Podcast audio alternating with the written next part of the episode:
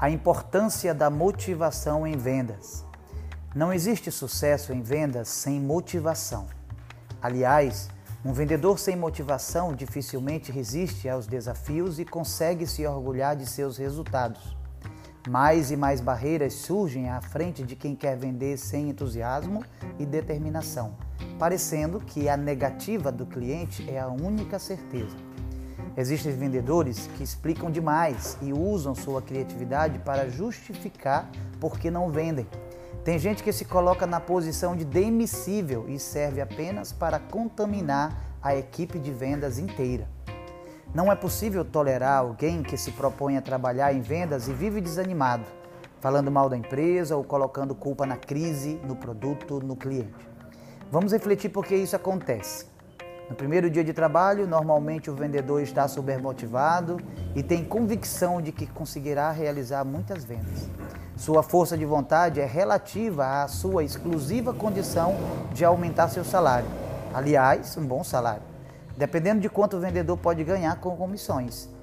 Quando começa e encontra negativas e dificuldades para vender, certamente encontrará outros vendedores com a mesma problemática e daí começa o processo de desmotivação. Sempre tem alguém com mais tempo de empresa ou de mercado que se coloca na posição de falar mal, explicar por que não vende. Se você é o vendedor no primeiro dia de trabalho e está muito motivado, tem grandes chances de ouvir de outro vendedor com mais tempo de empresa o seguinte: calma, não se empolgue tanto. Nessa empresa as coisas não são tão boas assim. Chamamos quem faz esse tipo de, de comentário de vampiro da motivação, pois ele suga sua energia e pode ter certeza de que esse tipo de pessoa existe em quase todas as empresas. Depois de algum tempo, o ritmo do vendedor que começou a trabalhar recentemente na empresa cai naturalmente. É até normal, pois existe muita euforia no início. Euforia, porém, é o excesso de entusiasmo e todo excesso é prejudicial. Mas o entusiasmo é fundamental em vendas e deve ser mantido em bom nível. Se o seu entusiasmo é constante, dificilmente esses vampiros da motivação têm sucesso. Se não é constante, você se junta a eles. Já notaram no cafezinho, no lanche, quando há vendedores reunidos? eles normalmente estão lamentando sobre as vendas perdidas ou falando mal de alguma coisa.